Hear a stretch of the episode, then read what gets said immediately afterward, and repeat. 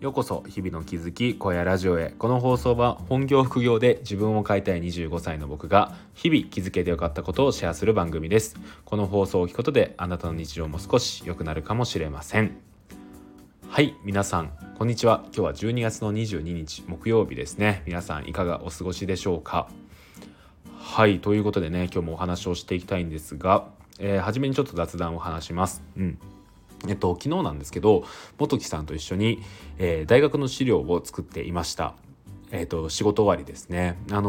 ティさんが大学の先生をやっていて、ケイティさんっていうのがザ・シティの、コアメンバーでもあって、シティバー&シティガールのフォルダーでもある方なんですけど、そのケイティさんが担当している授業で、来年ですね、1月の中旬ぐらいの授業で NFT についての話をするっていうことで、僕と元木さんがそこでちょっとお話をするっていうのですね。で、ちょっとそれの打ち合わせをしていて、でその後に、銀座だったんですけど焼肉を食べに行って、でちょっと2人で居酒屋行って話をして帰ってきたっていうのでね、本当にいい、時間だったなってことを思っています。なんかね、今になってなんですかね、今になってっていうかこの年末の時点で最後に会うのが多分ザ・シティの中だと元木さんなのかなと思っていて、僕そのもともと NFT の人たちと初めて会ったのが、元木さんが始まりなんですけど、で元木さんに始まり元木さんに終わるっていうので、なんかいいななんてことを思っています。はい、ということでね、お話をしていきたいんですけど、今日はですね、スタイフがNFT に対応したよっていう話をちょっとしていきたいなと思います。いや、スタイフ NFT に対応しましたね。なんかボイシーとかのが早いのかなと思ってたら、スタイフのが早かったですね。で、今早速 NFT アイコンにしてみたんですけど、やっぱりなんかちょっとテンションが上がりますよね。で、僕が持っているシティボーイ10番がポリゴンチェーンのものなので、これをそのままアイコンにすることができなくてですね、今はですね、芋虫さんが作ってくださった刺繍風の僕のボーイ10番、これも僕持ってるんですけど、それを NFT アイコンとして今登録してみました。いや、いいですね。やっぱり買っといてよかったなと思って、芋虫さんのやつをはい、なんかこうやってね、楽しめるっていうのがまたいいですよね。で、なんかこの六角形アイコンにする意味って何なんだろうなっていうことを思ったんですけど、なんかやっぱりこういう流行りのものをしっかりとキャッチアップしてますよっていうことをこの六角形にすることで示すことができたりとか、あとはこのアイコンは自分だけのものなんですよっていうのを示すことができるっていうのをこう形で示すのってすごいね、なんか斬新というか、結構ありそうでなかったなっていうことを思うんですよね。で、この六角形のアイディア自体が多分ツイッターから始まってると思うんですけど、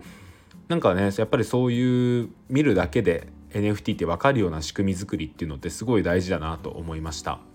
で、スタイフがこの NFT を対応して今後どうやってことをやっていくか、どういうことをやっていくかっていうのは今あんまりまだ発表されてないと思うんですけど、まずこういうのに対応してその先をここから作っていくっていうのもすごい大事だなってことを思いますね。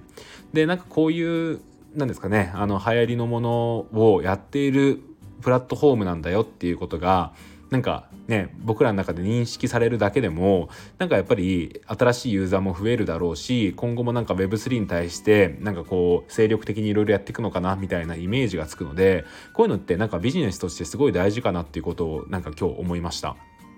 で、ボイシーとかもこう Web3 特集とかやってると思うんですけど、なんかそこからさらに例えばウォレットに対応するとかアイコンは NFT に対応するとかっていうことを別にやっているわけではなくて、なんかそこを一歩先行ったスタイフってすごいなってことをなんかね、こう今日思いましたね。で、なんかそのたかが六角形だけどされど六角形だなとも思っていて、なんかこういうアイコンの楽しみ方っていうのを少しずついろんなプラットフォームとかでできるようになっていくといろいろ変わっていくのかなっていうことを思っていますね。今多分インスタも確かね対応してると思うんですけど、そうやってなんかその画像の価値っていうのがいろんなところで認識されていくと NFT の価値もどんどん上がっていくのかなっていうことを思っていて、そうすると結果的になんかね、画像は誰でもコピーできるものではなくてこうやって所有できるものでもあるんだよっていうような認識が世間にも浸透していくのかなっていうことを思っています。はい、ということで、今日短めなんですけど、NFT アイコンに対抗じゃない対応したよってことをちょっとお話ししてみました。はい、皆さんもね、もし NFT 関係者の方がいらっしゃれば、これでアップデートすれば簡単にできるので、ただあれですね、アプリのメタマスクが必要なんですけど、それさえ用意すれば誰でもできるので、ぜひぜひやってみてください。ということで、今日の小屋ラジオを終わりたいと思います。ここまで聞いてください。ありがとうございました。それではまた明日。バイバイ。